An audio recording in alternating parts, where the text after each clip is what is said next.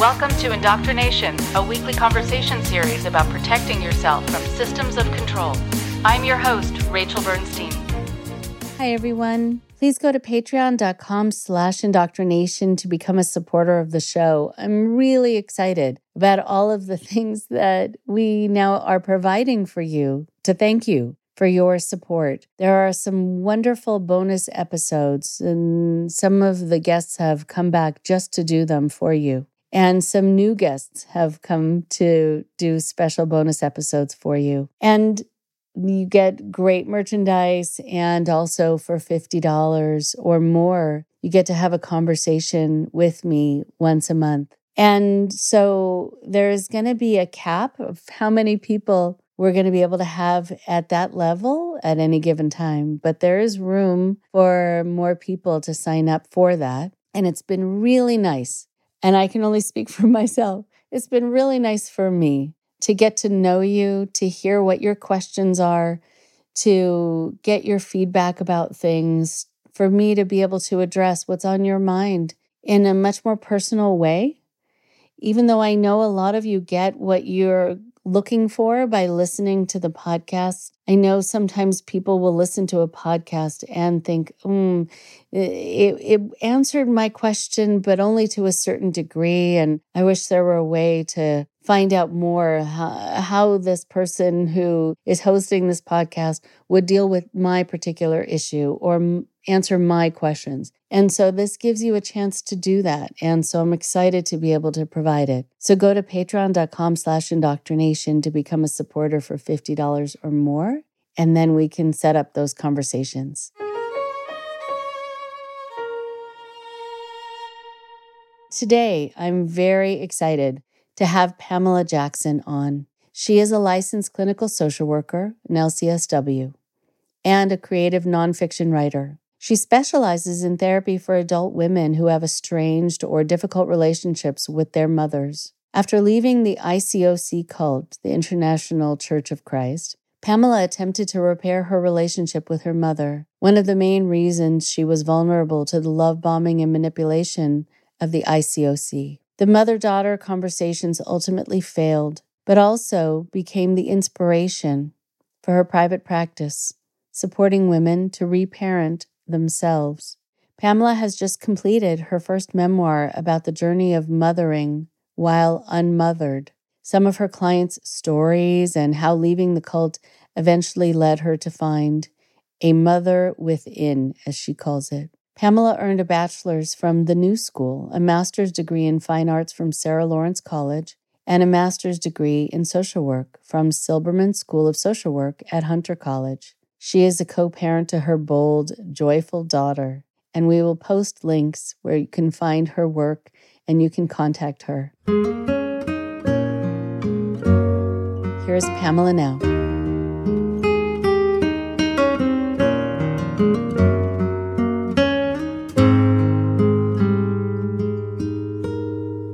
I'm so happy to be able to have the chance to get to know Pam Jackson.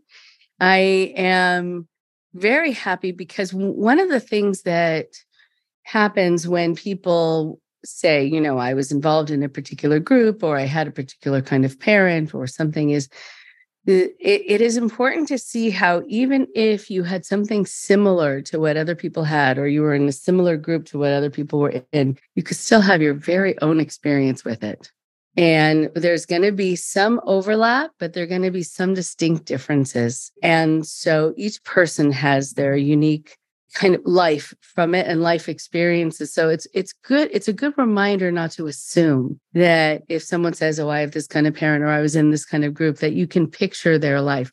You can't until you find out. And so I am very happy to be able to to talk to you today. And I'd love you to spend a couple moments just introducing yourself, what you want to talk about today, and also a little bit about you now, what you're doing. Great. Well, thank you so much for having me here, Rachel. I was, you know, listening to the conversation with um, Nikita and Asha um, about ICOC, and it was really great to listen. Um, and I also just brought up a lot of layers for me being 17 years removed from the church now. And, you know, I wanted to kind of share about some of the maybe potential things that one could avoid when they're leaving a cult. And just also, you know, I now, after being gone 17 years, am able to look back and track um, what my growth has been like, but also where I have fallen into some pitfalls of what may happen to one after they leave a cult. And I really felt excited and, and feel like it was important to share that journey. Right now, I am a psychotherapist. Part of my specialty is working with daughters who are estranged from their mothers or had difficult relationships with them, whether they're uh, living or deceased. And honestly, that work has come from leaving the church. Oh. I joined ICOC two weeks after my father died. I was 16 years old. My mother at that point, you know, I, I put it this way, she was already just so dead to mothering. You know, um, she had three of us um, raising us alone. And it was very, um, very lonely trying to parent myself. And what I mean by that is I was approaching my junior year in high school and my school was very small, very arts driven. We were focused on getting into these schools the students were known for getting into that were pretty um, premier institutions. And I had no one to guide me through this. So it was all the more prevalent, um, my need for parenting. And um, at the time I was working at the the container store. This was my first job. And I smiled because it was it was my first job in the container storage. Most people probably know it by now. It's storage and organization store. When I started working there in 2000, you know, it was kind of just starting out. They had a very, very sharply run engine there, and I fit perfectly into it. Anyway, one of my colleagues was a disciple, and he invited me to church, but he only invited me because he wanted to date me and couldn't unless I became a disciple. You know that I it's reminding me I have friends who used to work at a store called Benetton. It was something very OCD about how everything needed to be just right and that there were people who had OCD who would move up the ranks or they were just so so, so uh, in need of uh, people pleasing that they would stay after hours refolding and making things uh, just perfect lined up just perfectly. The container store always looks perfect to the point where it can make you nervous that you're going to bump into something and knock it off a half an inch of, and and uh, tilt it a little bit. But right if you're a people pleaser and you know you know how to do things just right to have someone be happy with you that is going to be a place where you can shine but also probably just feel like you have to stay to after hours to get it just right. Uh, how interesting so, the ICOC, just for people who haven't heard yet, the International Church of Christ, it's not affiliated with the mainline churches of Christ, and it's still in existence. And oftentimes, the, the deciding factor to know if it was part of the cultic group or not was if it started with the name of the city that was in, like the Boston Church of Christ, Los Angeles, right? And Kip McKean is the one who originated it. And and he is an interesting character. I'm wondering First of all, about your experience in it. How old were you when you got involved? What was the draw into ICOC? So I was 16 when I started studying the Bible. And initially, it was the coworker who invited me to come to the church. He was interested in me. I was interested in his attention on me. And so I went and I got scooped up by the teen ministry to start studying the Bible. He uh, actually at the time was in the campus ministry and we had a five year gap in our relationship. So they were very leery of him. And this, you know, what he was very taboo in that space. So they very much kept me, tried to keep me away from him, but we worked together. So we would always overlap in that time. And so my studies dragged on for like nine months, which is, you know, in that space, unproductive. But then I got a phone call in April of 2000 from my great grandmother telling me that my father, um, uh, his pancreas busted and he had died. And he was living homeless for the last year of his life. And so then I became the one to tell everyone in the family, you know, daddy died, daddy died. I remember telling my mother walking into her room, and my mother was already very histrionic. Um, and so she was just like, oh my God, no, like that was my one true love. And so she's just raging, and I left her there. Then I went and told my twin sister, and she was like, Daddy died. No, he didn't. I said, No, I just got the call. Like grandma, great grandma Ruth told me, like daddy died. No, he didn't. You're lying. And I was like, Okay. And so I have to say this part. My sister, in that moment, was in a state of denial. But I have to applaud her incredibly because from that moment and for a while after, she went to a very dark and, and gray space to the point where she like literally paint her room gray and black. She did some things that showed she was obviously not only devastated, but sincerely grieving, like really grieving. Meanwhile, after the funeral, two weeks later, I became a disciple.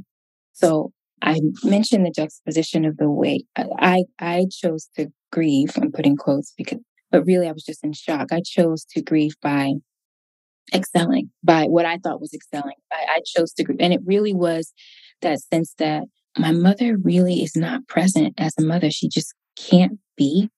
My mother was very abusive verbally and physically, and you know, vacillated between um, me being her favorite and me being a piece of crap.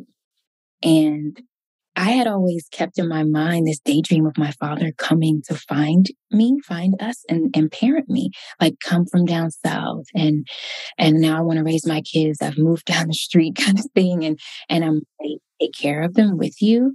So when I got the call that he died, this daydream that I was going to be raised by a parent in a reliable and consistent and loving way was dead. But I didn't tell myself that, you know, at the forefront. I decided it's time to join ICOC now. It's, and so for nine months, I had been dragging on my studies. They wanted me to do all these things, leave my boyfriend and um, all this. So I, I did everything they wanted me to do to become a disciple within two weeks. Incredible. Incredible. Okay, so hold that thought. A couple things about that story. You know, a lot of people will say, I got involved in something after something occurred, after there was a loss, after I was diagnosed with something, after something happened that disrupted my life, that really pierced a bubble. I mean, I think about you dreaming of your father being able to be a rescue hero, and then to find out that he is no longer. Oh, oh, devastating. I'm wondering about him being homeless. And I don't know, you don't have to share about why that was, but it's an interesting thing for your mom to say, that's the love of my life. Meanwhile, he was living on the street. Right. We left him when I was five in Georgia one night, putting all our, through all of our clothes in trash bags because he was having a psychotic break. We were all in this nice single family home. Oh God, I love that house in Decatur, Georgia, with a backyard um, playground set and and we were all together, but my dad was doing drugs then and looping my mom into it. But my mother had um, my grandparents, a mother and a father. And so she did come from like some form of stability. She did have that to go to, um, and also probably had that as a point of reference for reaching a limit and not going past. So he was on drugs and an alcoholic, and he was threatening to kill her that night. And he told her, you know, yeah, the voices are telling me to kill you. And so she had us flee that night when I was five and we left him there. But I still had the, so he would call me from rehab, tell me, you know, you're my pumpkin. I love you. So that fed into my daydreaming of like, daddy's going to get better one day and be stable enough to save me from all of my mom's depression and vacillating, um, live, uh, vacillating from anger, um, or I'm your fate, you're my favorite to you're, you're nothing. Wow. Okay. Yeah. So to have a, a, a father who really had some issues, poor guy, right? Who's really battling a lot, but still called you pumpkin, which has is in, inordinately warm and fatherly. And so, you know, I, I feel like there are people who just don't get a fair shake. Like they don't get a chance to be who they really could be and they really want to be. And so it sounds like that kind of warmth you being called a pet name wasn't your relationship with your mother. My mother actually called me pumpkin. We had, so we had, she called me pumpkin as well. We had a very warm relationship. The problem is, is, um, you know, my, my mother used me as a partner. She, you know, she, she, um, she had me uh, emotionally take the place of my father. So I would be present for her suicidal ideation um, while she was in the hot tub and, you know, in her baths, crying out to God around all the torturous things that happened. I mean, literally from just leaving the love of her life. So they were madly in love, my mother and, and my father. So I definitely felt um, her pain. I just was exposed to too much of it. And so, and she allowed me to be in way too close proximity so I remember just and I felt this way. I was sitting, I would be in the bathroom corner, tucked in the in the, you know, snuggling myself into this nook, watching her in deep sorrow. And I thought, well, somebody needs to be here, you know, that people you were mentioning. Somebody needs to be here to to support her. And I think it's just the sight of that torture that it's very magnetizing to watch. It's, it sounds strange, but to see my mother asking to leave this planet I felt like I shouldn't, I can't go anywhere right now. And I'm going to be the one, at, at the very least, my presence will maybe inspire her to see what she has. That is what kept me in the room. In addition to being in shock that she would allow me to be exposed to so much torture, you know. Wow. You know, there are these uh, kids, we will often call them the parentified child, and that they take on that role of the parent, of the other parent, or sometimes to parent their parent. And sometimes it happens because of your wiring, because of your conscience, because you lean in when someone needs you, when your mom needs you. And and yes, it is magnetizing. It's so interesting that you describe it that way. You got drawn into just, I think, probably making sure, reading her, making sure that just by your presence, she was going to get calm. And then you'd feel like you were able to have some impact on her just by being there also having your siblings not be there. I mean, you know, it's like tag you're it. I mean, if everyone had been there, you might have felt like you could go play for a little while. But it's an interesting thing, the roles that people take on. So, mm-hmm. but a great sense of responsibility, which is a lot of pressure. So, from that, from the, all the family discord, the emotion, the raw emotion, here you were needing something. You were needing something for you. Yeah. I was deeply wanting to be parented. So when I joined, believe it or not, within the first couple of months, my discipler at the time, whom I was paired with, she lost her father at 16 as well. And she was older than me. I was a teenager, you know, so she was older than me. But it was like we were, you know, I don't, I don't even know if that was intentional, but there was this, you know, this sense of like I have a comrade, I have someone who understands me, you know, but it's so twisted because my actual pain and my my loss wasn't dealt with. In fact, I remember when my father died, the tactics are terrible.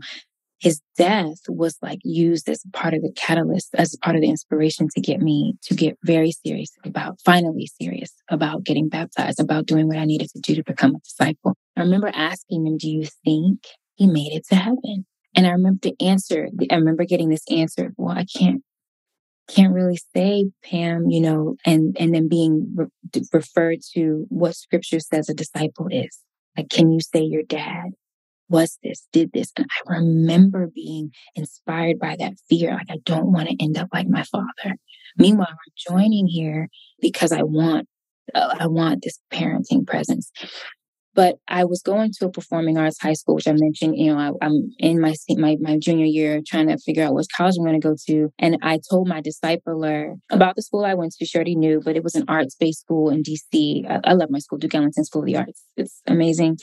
So in order to stay in it, um, I was lying. Um, I lived in Maryland, but I was using my godfather's Washington, D.C. address in order to go because Ellington requires out of state tuition if you're not a resident. And I informed my discipler of that. And she told me that I was, you know, being deceitful and going against the laws and things. And I knew that I was. That's why I was like confessing to her. But her, her answer was that I would find a way to start paying the seven, at that time, $7,000 a year tuition, which my, my mother um, did not have the money or I had to um, move out because the church had found a way for me to live with um, disciples who lived in Washington, D.C. So within a couple months at 17, I'm moving. I literally, I'm, I'm searching for a home in this church, wanting to be parented, and they literally uproot me and have me go live with one of the uh, teenage disciples who ended up um, at that same year joining my school, uh, getting accepted into Ellington. So we were going there together. So it seemed perfect. I'm also I'm a junior in high school. I don't know what I'm doing. And you're having me, you're telling me I need to move out of home. And so I, I moved out. And then within a few weeks later, this same disciple was telling me I needed to leave my poetry performance group, which was the thing. The poems have been my, were up until joining the church, um, my lifeboat. They were what helped me. I would, I would write poems to my mother And it was like she was the first person I would give poems to, and she was so proud and felt uplifted by them. And I remember feeling, um, you know, you see your parents' joy, and so you, I, it just affirmed my identity around it. But I ended up using writing as a way of working through the trauma in my house because there's a lot of different types of violence going on. And so the poetry performance group was my they were my second family hands down they were you know artists a lot of artists use their art as a buffer for the trauma they're experiencing, but also as a vehicle, vehicle to cleanse while you're in it. And it kept doing that for me. It literally, it kept telling me what I was going to do or able to do next rather than fall into some of the negative situations that my friends around me were falling into because they were in some of the same traumas I was going through. Writing always kept me on course. That's how I ended up at Ellington. So then my disciple tells me that I needed to leave this poetry group because it met Wednesday nights and that was midweek service night. And also because the writing would probably tempt me into sin, being around the other poets and the content, the subjects. So I had to leave them too.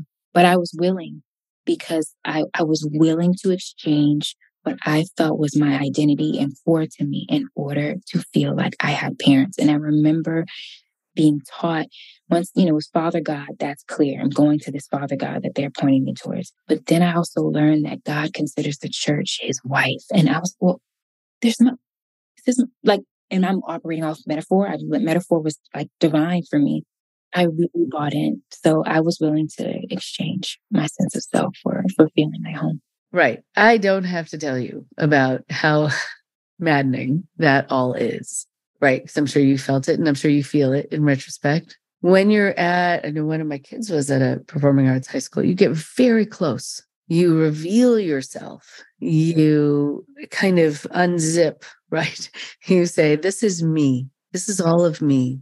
And then you have this kind of radical acceptance. And it is a beautiful thing. I'm glad that you had that even for a short time. I'm wondering if you still have the poems that you wrote to your mom? I mean, I know that those are deeply personal things. No, no, I wish I did. I tried to remember one of them because I was I was about the clouds in the sky. But I know that those poems have found their way into my writing and sort of converted into it, especially in the memoir that I've just written, which is about the, the relationship between the ground and the sky. So, but no, I don't literally have them. Okay. And maybe what what they were for was what they were for, that they were for that time and for that person and that's okay. But i'm glad i'm glad to hear actually that you're still writing and that's very good and we're going to talk about that. Okay but yes the father mother family the symbolism all of it. So you got involved you made sacrifices sacrifices that they never should have asked you to make but they did and that happens time and time again in these groups. It's really unconscionable. And here you were and it probably felt important or necessary or safe what did it give you, at least at first? Honestly, structure. Structure was very comforting. Your schedule was just planned out Sunday through Sunday. And then it gave me, um, it just, it, it reinforced the effort to find my validation through how I perform well for others. That that was what was happening at me with at home with me and my mom because I was like winning awards and things for my poems. And so she got prouder and prouder of me. But that was when I saw her the happiest. So I just translated that over to the church. Um, and I would get, it was neurotic. I was absolutely neurotic around sharing my faith and around bringing uh, potential converts to church to the point that my discipler told me, you got to calm down. Like, it's okay. But I was like, no, no, you don't understand. Like this is this this is how I'm going to get you all to see me as important. But I'm also being told that this is what you want. And everything else about me, my father dying, my the, the fact that I, I I believe poetry is an extension of myself, those things are being negated. So I'm assuming this is what I need to make you proud of me. So I I um that I was drawn into the the very clear expectations, very you know this creed, this creed um, that we had. And honestly, that uh, it's it's huge because I really didn't I didn't have that as a child. I didn't have structure and guidance. And and you know this is not to demonize my mother or mothers, you know, who are in this place of being single moms and having a mental illness, because this comes, you know, my mother is definitely narcissistic and even saying that you I feel like I'm telling a secret I'm not supposed to tell, you know. Um, but meanwhile, I have this inner child in me that is I've been helping her over these few years like understand you, um, you don't have to stay in the basement anymore is what i can tell her. We used to live in my grandmother's basement when we left my father and and so it was just you know a very dark place where we would pick our clothes out of those trash bags. Our clothes remain in those trash bags for years but that's also where a lot of the yelling and the beating happened and so i'm like you don't have to you don't have to stay there anymore you can tell you can tell anyway, um, and I should say, you know, I'm kind of compelled to talk about my the the work I did with my mom. Sure. Of course. Yeah. I'm just I'm picturing I'm I have the visual of you in a basement and picking your clothes out of garbage. And that that's where you're saying the yelling and the beating. I mean, it is it's dark on a lot of levels, but just not feeling set up in your life, not being able to uh, just take things out of drawers. I mean, there's a very different feeling about yes, it is chaotic and it feels temporary and and not quite solid and sure so no wonder the structure that ICOC provided really spoke to you. I'm really understanding that a lot more now. Okay, but go ahead. Talk about talk about that. So when I left the church, one of the things that one of the things that I noticed I needed to do was um, try to repair my relationship with my mother. I was a student at Sarah Lawrence getting my MFA in creative nonfiction, which was big for me because that was my attempt to find my voice again as a writer. I fell in love. I did go to undergrad for writing as well. So I, uh, while I was a disciple, I was going to undergraduate. I literally was going to school across the street from where the church met. So I went to the new school. The church met right on 12th and 6th and the church met at the elementary school on 12th and 6th. So the new school, if you know it, is one of the premier institutions for race, class, and gender. Very leftist, very heretical. Meanwhile, as I'm learning like about oppression and what it means to be marginalized and voiceless. And then I'm going, to ICOC across the street and like having all of this radical philosophy taught to me and the hierarchy that I'm supposed to find myself within. And it was such a crazy split of a world. So I was doing that. Once I um, but it started to clash with mm, like the artist in me started rising out more. And I'm going to get to the mother daughter thing, but all this is connected because I so I wanted to get some artists together who were disciples who felt like we need to express ourselves more through our artistic vein. And we met informally.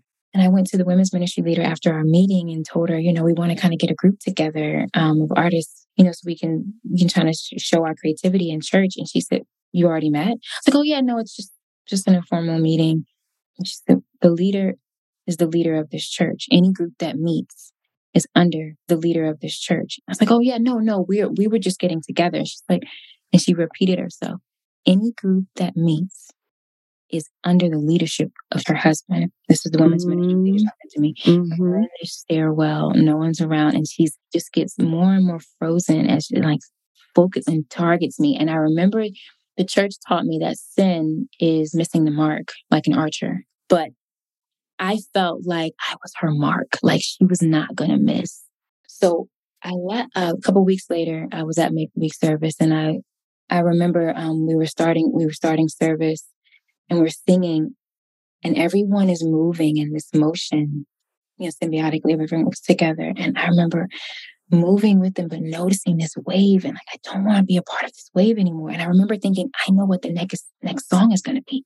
I don't want to know what the next song is going to be. And I don't think I even like it. I turned to this sister and I was like, I gotta go. And she just kind of like nodded and smiled at me, but made sure to maintain her rhythm with the wave. And I broke out and I walked out. And I remember passing the leader, the women's ministry leader. And she looked at me and she was counseling some other woman at that time. And she said goodbye. Mind you, I'm going the opposite direction of, of I'm headed to the doors while church service is starting. And I looked at her and I said goodbye. We knew I wasn't coming back because she certainly never reached out to me. So I went, I just went home. But when I got home, I I just sat on the edge of my bed. I, I sat in silence for 18 months. I was just depressed. And so trying to find my way back to writing was my one of my ways of of um, trying to save myself. And so I applied to Sarah Lawrence um, because I, I fell in love with creative nonfiction while I was at the New School, um, learning to tell my story. I, I didn't go there to do um, creative nonfiction. I just I came to do fiction writing, but I was very drawn to true story and while I was in the church, uh, of my boyfriend at the time, my boyfriend I had at the church, he died suddenly um, at 21 years old. And so I actually ended up writing about that in a memoir class. And I just got very drawn to telling your story, which is how I started writing poetry. So I tried to pursue that when I left the church at Sarah Lawrence. And I ended up studying oral history. And it led me to create a conversation guide um, for my mother and I to try to heal our story. And I did it a month after my grandmother died because my grandmother was the glue. She was the thing that kept me and my mother tolerating each other. And once she died, it was very clear, like the chasm that existed between my mother, you know, me and my mother without that mentor or that mediator there as my grandmother. But I felt I heard my grandmother's spirit saying, you know, we don't do this. We don't stay estranged like this. Cause I, I, I, I told my mother, you're not my mother anymore. After she had done one of her another one of her outbursts and was accusing me of being jealous of my little sister. And my little sister's always had a very committed father in her life. Um, her dad has been the best version of stepdad I've ever known. He's like her best friend and like, and I'm so happy for them. But my mother thought I was jealous, like you're just jealous. And so I just had it, it was just a, and that's putting it, that's just a slight example of how hurtful my mother would get. So I was like, you're not my mom anymore. Then my grandmother died and I felt my grandmother I was just her, she would put you on guilt trips. So I felt her spirit. And so I tried to use the skills that I gained from oral history to see how can I merge this with my mother and I telling our stories. So we started doing that um, in 2010 for a year.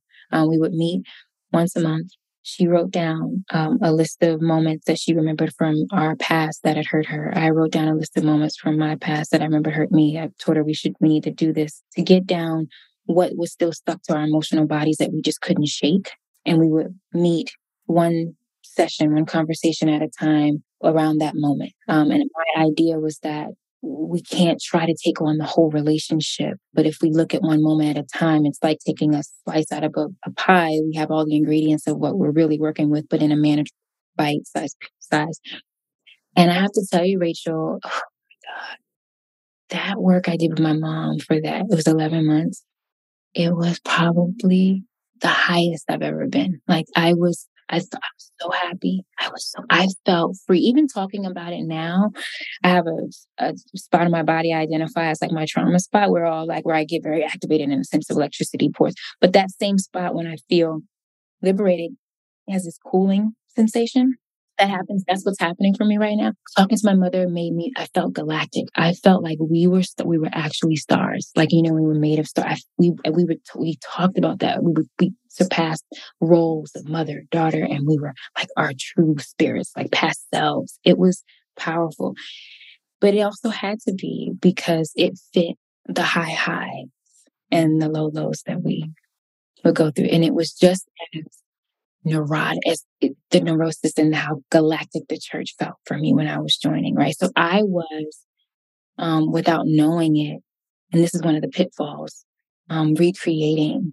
the ICOC dynamic of this like perf- everything's perfect now and here's the structure we need to just clean everything out and and you know and and and not really making room for normalizing your existence is important just because you exist that's it. Like we don't have things are not necessarily going to be wrapped in this bow and perfect. But after end at the end of each session, we felt, you know, we were just um, this was so um, not only liberating, but we felt we were really repairing and that we were perfecting our relationship. But if you have some undealt with trauma and you're trying to heal a relationship, specifically um, that has narcissism in it, um, you're just reinforcing the rhythm of high and low if that wound isn't getting dealt with. So my mother and I cra- crashed at some point after that year. Um, we got back into her um, making me feel like I was an unwanted family member you know my my my writing and things like that had already sort of set me apart um, set me apart in, in my cohort of like siblings and family and and i just was like different but she you know was using that against me so our work did not work rachel. It didn't work but it helped me understand oh my god i know what i was trying to do then. Like i was trying to kind of have that work save me. You know i was i was trying to get my mother back. I was trying to get a parent back into my life. And um, and who doesn't want that? And I get that, but um, not everyone is afforded, unfortunately, a parent that has the emotional ability to really be there for you. And so for me, I was running from the fact that the church left me. When I left the church, I was left to deal with myself and I didn't know how to, do that. I was left with having to like mother and parent myself and I didn't know how to do that. So I was trying to use this vehicle to have my mother like shape her up. You know, like I was going to go in with all my savior complex and like I was going to make her become the mother that I needed her to be through the mother daughter work. And we were going to be great. And we were going to be the poster children, you know, for a poster child for how you heal mother daughter relationships. No, that didn't work. Just that idea of applying that kind of technique and magical thinking to something very real, something very terrestrial, tangible. It's not in the stars, it's right there in front of you. It can feel like the high can make you feel like you're floating above. But in real time, you're seeing the limitations of that. It's very real in the way you're talking about it. It's really devastating. It, it can feel like a real crash from that level of intensity, but it's there's something so pure about what you were wanting and what you were needing, what you were hoping for, and what you might have felt along the way that you were getting to a certain degree. But what helped you know that it wasn't quite fixing things? I'm so glad you asked me that because it's bringing up the hesitation that I still struggle with of, oh no, I don't want to, I don't want to say something bad about her, right? Like, but, and being able to call out. Um, but my mother got back into her same patterns, um, filled with rage and saying the worst things you can imagine to me um, when she was filled with rage. So we would have bouts of that. When I say we would have, my pattern was to just like listen. But then um, once I left the church, I told her, um, "You can't, you can't talk to me that way anymore." And it actually started with me telling her, "You can't tell me I'm your favorite anymore. That's inappropriate."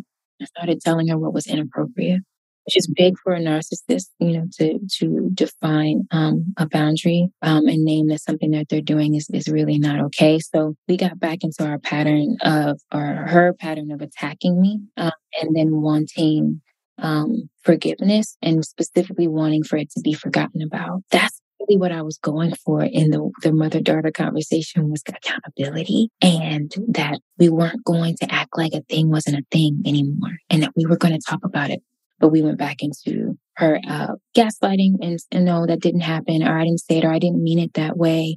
You're being too sensitive. So we found ourselves right back in in those patterns. Yeah. You know, there's something very real about noticing also um, that you can't make someone else change. You can want it, you can change, you can hope that you see a little bit of change in them but when they go back to their patterns it's it's hard not to feel hopeless. That often does go along with it and then you kind of shift and see what other goals you can have that might then feel a little more realistic in terms of having a relationship with this person. And i knew we were going back to rachel when um the mother daughter work started getting looped into our old patterns. So let's just we need a session. Let's have a session about this, Pam. Right. My um, so my mother would begin to use that conversation technique as a means of regaining closeness and intimacy with me. So after I establish some distance so that we I didn't keep going back into a sense of obligation. So I knew that there was like this is manipulative, and now we're this thing that you know I thought that we had created from this this pure place, or that I created, and we were putting into this platform to create a pure relationship between us was now getting used as a part of the armor to um, rebuild. Oh, yeah. I mean, you're so insightful in the way you can look at it. It's hard when you're in it to see what's going on. So then what happened next? So let's continue on with the chronology from there. Yeah. I started to have this urge to um, support women. Um, I felt it was really necessary that women start to deal with their voice, but specifically deal with the impact that their mother's voice might be having on their own voice and any enmeshment and entanglement might that might be there that might be causing like real confusion around defining themselves. So I started doing like college programming, but I'm turning what my my real the things I actually care about, like healing women and and, and tending to the mother daughter wound. I, I cared about those things, but I also quickly commercialized them. I also quickly made them into commodities. What I also did was I, I started um, groups.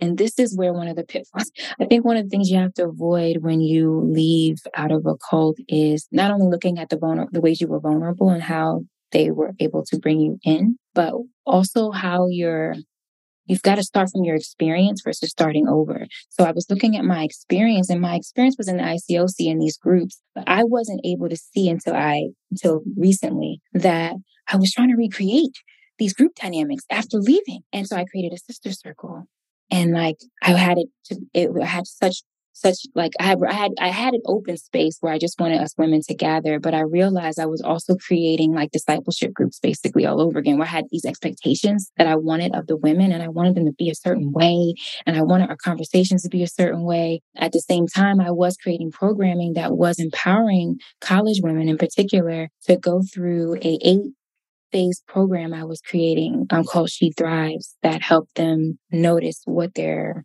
inner home felt like and what they were doing um, on the outside to cater to that inner home. Um, they had to look at their relationships. They had to look at their sense of purpose. Um, and we had um, a, a whole mother daughter section where they got to understand what it means to mother yourself, uh, especially for those who had like mothering wounds where their mothers weren't able to be present in their lives the way they wanted. Good was happening, but I, I did want to underscore that I do think it's important to look out for when you're taking your the real issues that you're seeing in yourself and they become um when it becomes more important how you're selling that versus how you're healing it. Right, right. Oh yeah. I mean, what's also true is that, you know, when going back to the ICOC, there is so much about it that is sales.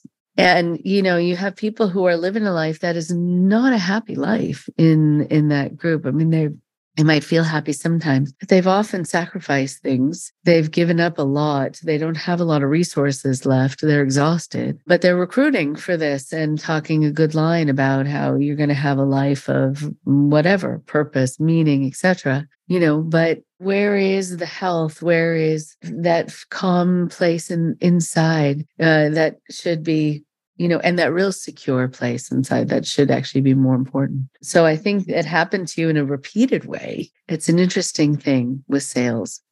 Well, I mean, I, I specifically chose my partner and I told myself, and it was a secret I kept to myself. I said the disciples would like him.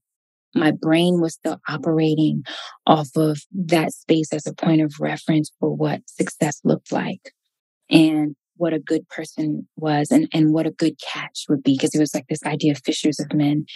And I remember the, the disciples would like him. So I was really still operating off of approval. So the big shift for me, you know, once I um, started writing, I ended, um, I got out of my my marriage. Um, actually, my husband divorced me, which was very important uh, it's deep for me to say, but also important because I was so willing to work harder than I should have. And I was also very much dying inside, but still willing to to do more. And I that was also from the church of like, okay, I really, I can I can do this. I can make this work. So I I give homage. I, I'm grateful that that ended. But when but I also once I moved out, I moved out two weeks after we decided to, he decided to end it. And that was what broke me out. I was finally living on my own.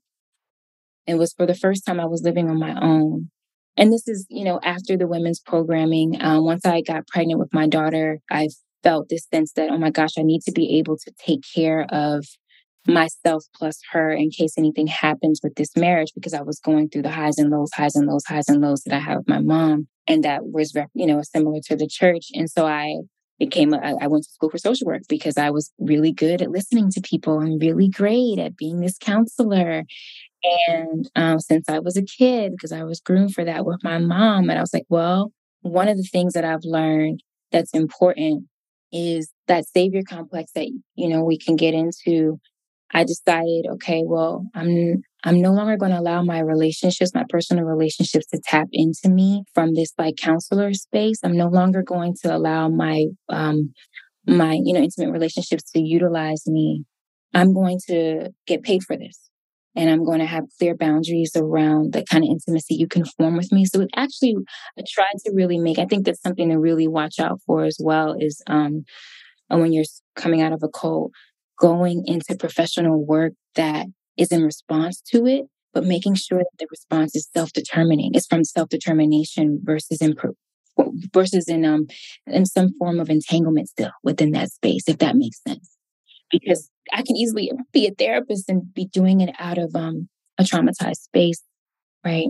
Um, because I know what it means to help. So I'm gonna I'm gonna now I'm gonna be a helper for a living. I was like, no, yes, I do that well, but I'm going I'm going to not do that in my personal life and I'm going to get paid for it. That is what I'm going to do. That was very point of power and pivoting um, of shift for me into my own power.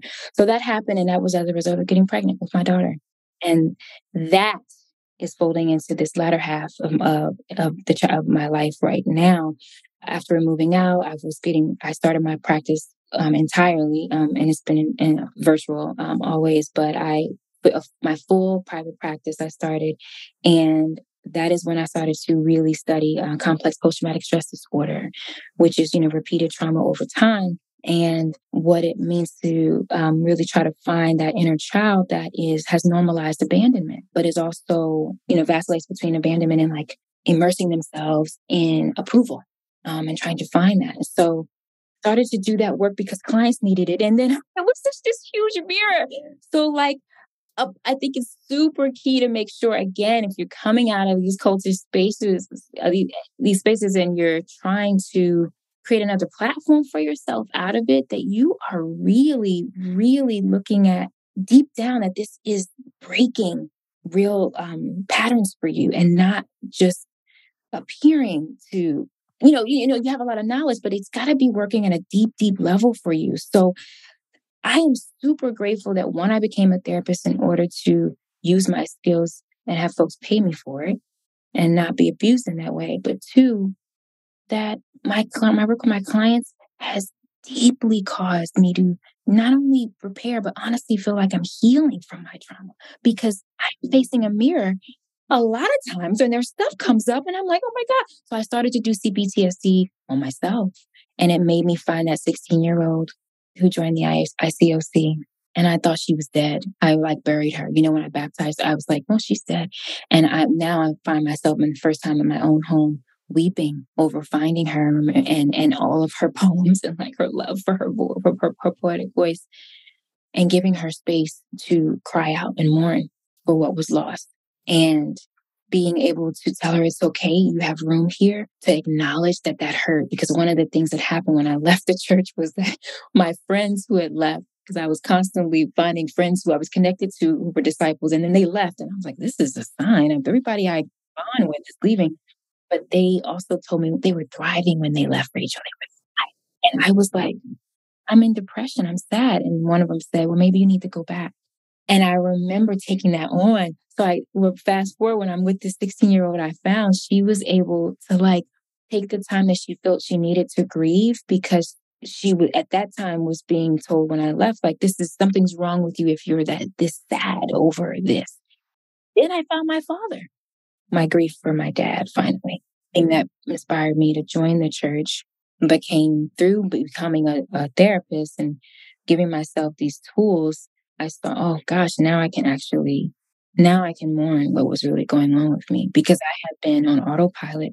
So this was a, such a, a story of reclamation in terms of, um, and it was my being getting pregnant with my daughter that launched me into like, okay, how am I going to turn um, my skills and all this stuff that I've used to be this great bandwidth for everyone else and, into being able to, to, use on use on myself. And I didn't even plan it that way for some one, I had some plans around initially, but then the later stuff just found me, it met me right in the mirror. So I'm super grateful to my my my work. And then and then I so I start so mother daughter, I learning about the inner child through the complex post traumatic stress disorder helped me really start to hear all of the um terrible messages from my mom when I was little that I just quieted down and I started to um let myself have the space to heal that and then work with my clients through it. And I, I started to create different um, exercises that allowed them to uh, address these wounds in themselves. Um, one of the main ones that's a part of my memoir is a chapter called The Empty Room, Enter the Empty Room. And the empty room is really an intensive visualization exercise that allows you to place the part of yourself that's hungry for saviors and validation, that's hungry for like people to tell you you're beautiful, you're smart, or um, all the spaces and and and and, and individuals that in your life you find it very very hard to not feel addicted to their approval. They're outside the room, and in the room the door is closed and it's you the person that the part of you that's addicted to those those sources of approval. And standing at the door of that room is the friend in you the part of you who not only like understands where you're at, but she knows who you can be because she's been there. So it's the part of you that's like the sister in yourself. You know, we talk about inner child work. I realized that I needed more than at some stage because I did so much good nurturing of my child. At some point, I needed more than inner child work. I needed to meet myself. I needed to be eye to eye with Pam, if that makes sense. right, right, right. Yeah. So, yeah, this book, I started writing about being a mom, mothering while unmothered, having the goals to um, not treat my child how my mom treated me, of course, but also seeing that, well, what made me so vulnerable to the church was, you know, this relationship, this lacking with with my parent. My, so I wanted to. Uh, this memoir um, has been really important because I, I started to see in my daughter um, her own emptiness after the divorce with my ex husband and her own rage and her own self hate. She said at one point, I hate myself. And I was like, wow, how can I be a therapist with a daughter who hates themselves? And then I'm like, oh, this is what we need to look into the mirror about. This is not about how it looks. This is about how things feel. We're going to look at how this feels. You're feeling empty. Why wouldn't she feel empty? Because I going through the withdrawal of leaving another savior, which was my husband, my ex-husband. I was, she's withdrawing from from the family dynamic. I'm withdrawing from the source that I use to perpetuate this dependence. Mm-hmm. I really had to like, and I've been, and also give give myself grace because for so long I had been groomed to believe that that was the way to live, to believe in a savior outside of myself. Right. But it ended up being this huge space of acceptance and being able to also um, normalize the success of my the, like my existence is important just because I exist and that that's successful. I don't have to go for um, I can go for like glimmers over glamour. Glimmers, I learned uh, this is term, and I wrote it down because I wanted to share it with you. When your body is grounded and you feel at peace inside, it's, a glimmer. It's from Deb Dana, uh, who is a uh, apparently a gifted nervous system practitioner. She defined, uh, defined glimmers as glimmers are opposites of triggers. They're moments when our nervous system is grounded and we fully we are fully at peace inside of our body. So as glimmers are what other people refer to as the flow state.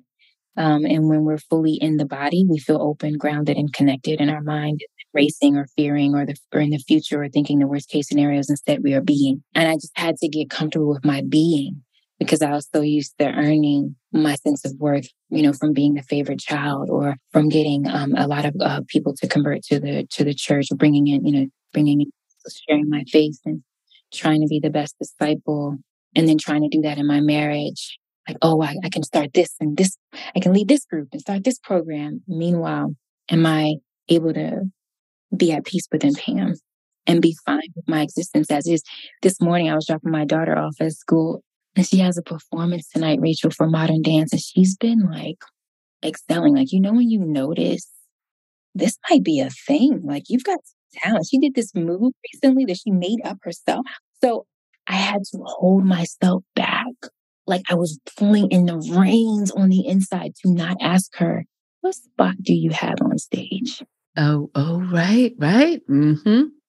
Mm-hmm.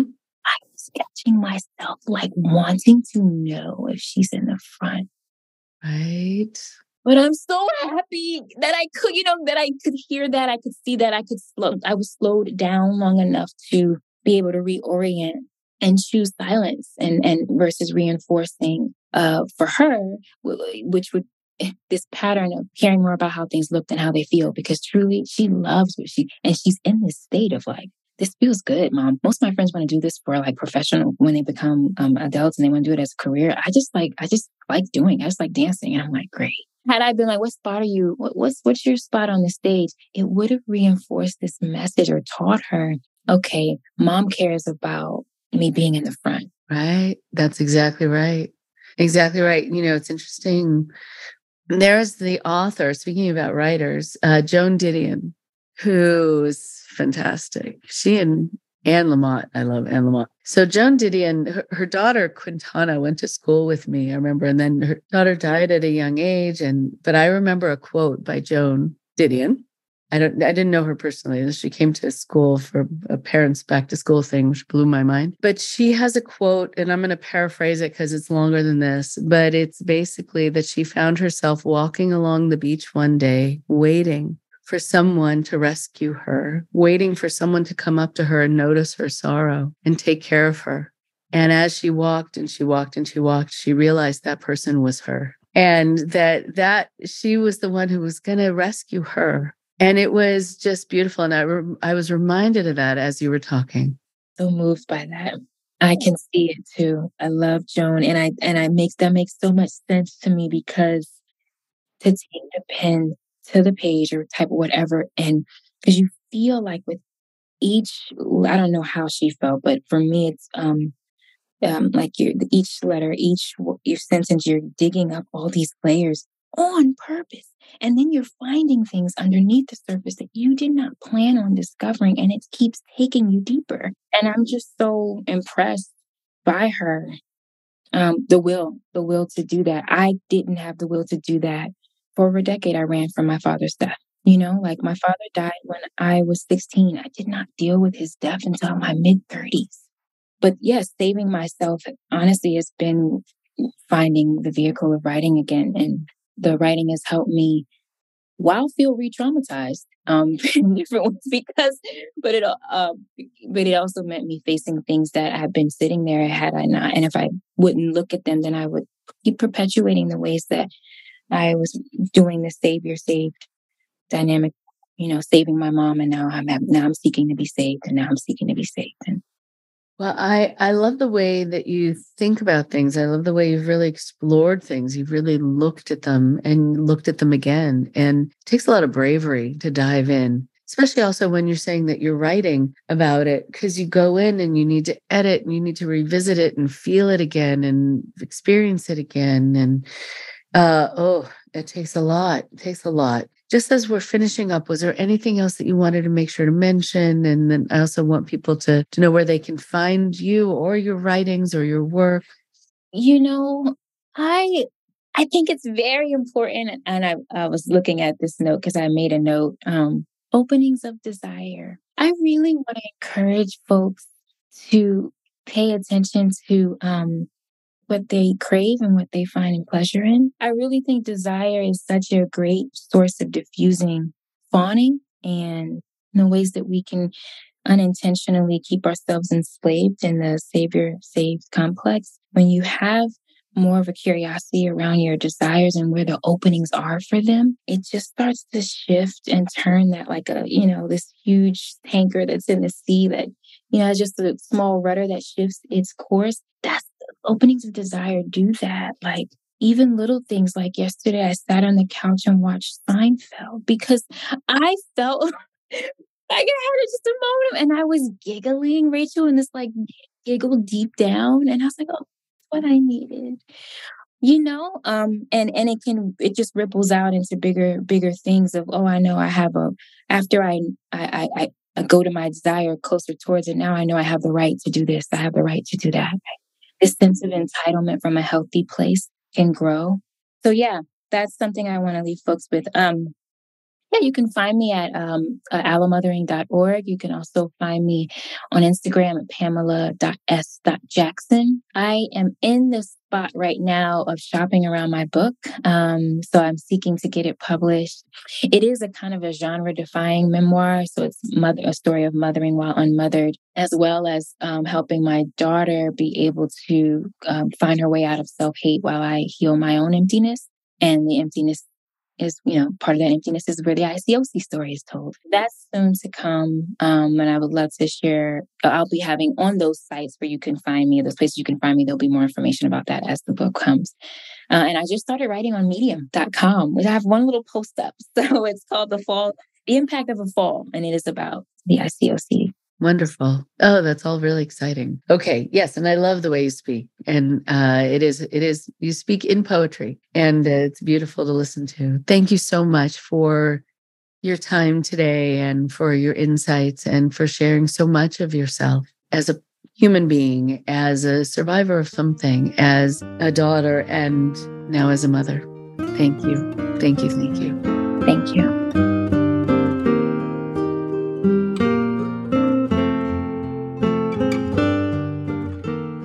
More thing before you go.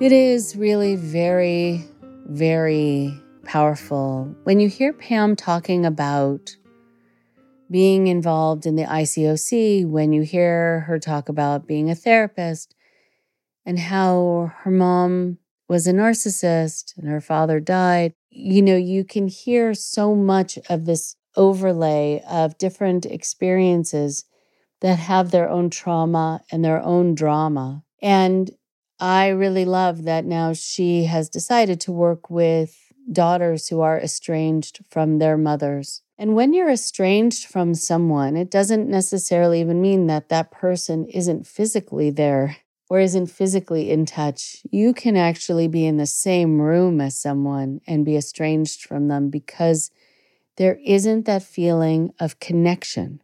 And it's something that can feel very lonely and hollow when you have a parent who is so self focused.